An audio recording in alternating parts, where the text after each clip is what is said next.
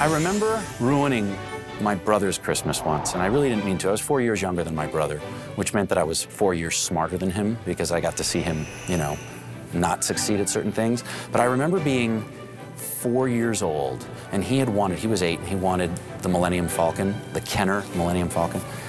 And he wasn't sure he was going to get it. And then Christmas Eve night, we snuck out of our room, and we looked under the tree, and there were all these presents. And he was like, come on, come on, we, we got to go back to sleep. You know, we, we don't want to get caught out here. And I said, no, no, wait, let's see if you got it. He said, don't, don't, don't look.